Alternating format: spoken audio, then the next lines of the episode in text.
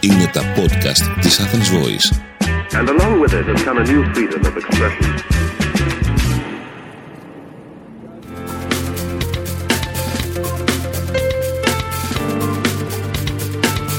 Marketing consultant.gr. Μάρκετινγκ για μικρές ή μεσαίες επιχειρήσεις και ελεύθερους επαγγελματίες. Ο σύμβουλος Μάρκετινγκ Θέμης σαράντα ένας σας προτείνει ιδέες και λύσεις για να αναπτύξετε έξυπνα την επιχείρησή σας. Καλή σας ακρόαση.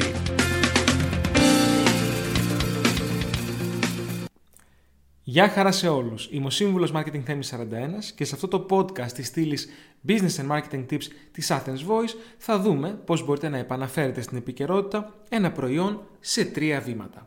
Θα σας πω μια προσωπική ιστορία. Υπάρχουν αρκετά αρώματα που έχω επιλέξει και προτιμήσει στη ζωή μου, καθώς και κάποια που έχω κυριολεκτικά λατρέψει. Υπάρχει όμως ένα που δεν μου έκανε ποτέ κλικ. Ποιο? Το κλασικό Old Spice. Δεν είναι τυχαίο, στην παιδική μου ηλικία το Old Spice ήταν τόσο διαδεδομένο και must, ώστε ένας στους δύο μεγάλους, θείος, οικογενειακός φίλος κτλ. Μοσκοβολούσε από αυτό. Fast forward τώρα, στα χρόνια που το επίθετό μου συμβαδίζει με την ηλικία μου. Περπατώντας στις προάλλες στους διαδρόμους του τοπικού σούπερ μάρκετ, φτάνω στα ράφια με τα αρώματα και το βλέμμα μου πέφτει στην κλασική κόκκινη συσκευασία του αρώματος, το οποίο επί χρόνια αποκήρυσα, σχεδόν με την παρησία νονού στο απεταξάμιν της πρώτης του βάφτισης.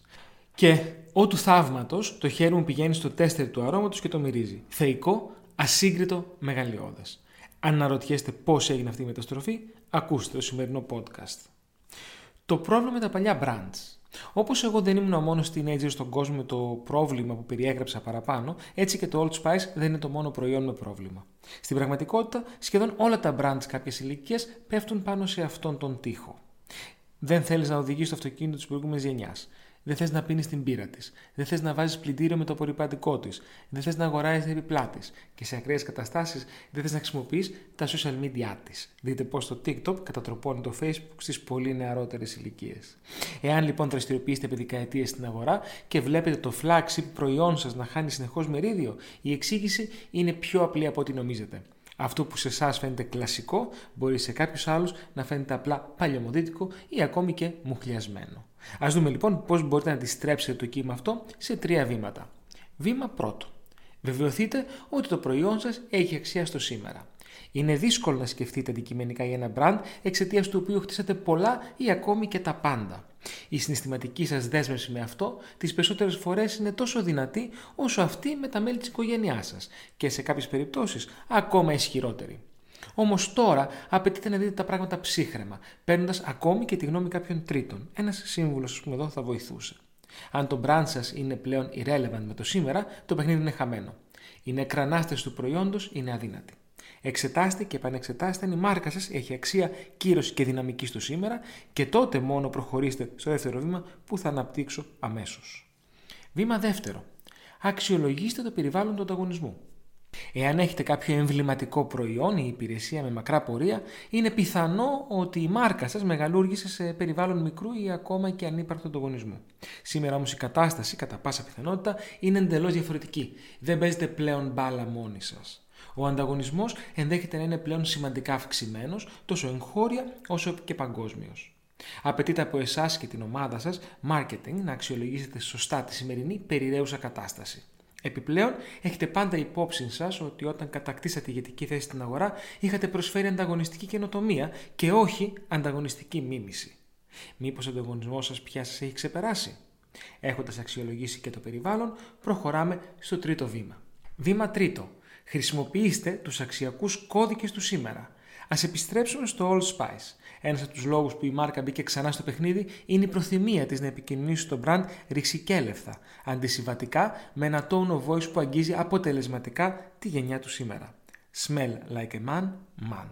Εάν για λόγους νοσταλγίας ή επειδή σας είχε δουλέψει τότε, ανασύρετε το σιρτάρι σας στα κιτρινισμένα χαρτιά με τα σενάρια που είχαν κάνει πάταγο τη δεκαετία του εβδομήντα, φοβάμαι ότι δεν θα κάνετε τίποτα. Αυτό είναι κάτι που συνιστώ σε όλους τους πελάτες μου που διαθέτουν iconic προϊόντα. Η νεκρανάσταση του jingle κουτί κουτί κουτί και τι κουτί κουτί δεν θα κάνει την πείρα σας αυτό που ήταν. το remake ενός τηλεοπτικού σποτ σαράντα ετών που δείχνει ότι μια σταγόνα της πανίσχυρης κόλασας σηκώνει ένα αυτοκίνητο δύο τόνων φαίνεται πλέον σαν παλιωμοδίτικο ντέμο. Ο πιτσιρικάς που έλεγε «Η μαμά μου η καλή καθάριζε με» εγείρει το ερώτημα αν στην εποχή μας είναι δυνατόν να καθαρίζουν ακόμη μαμάδες.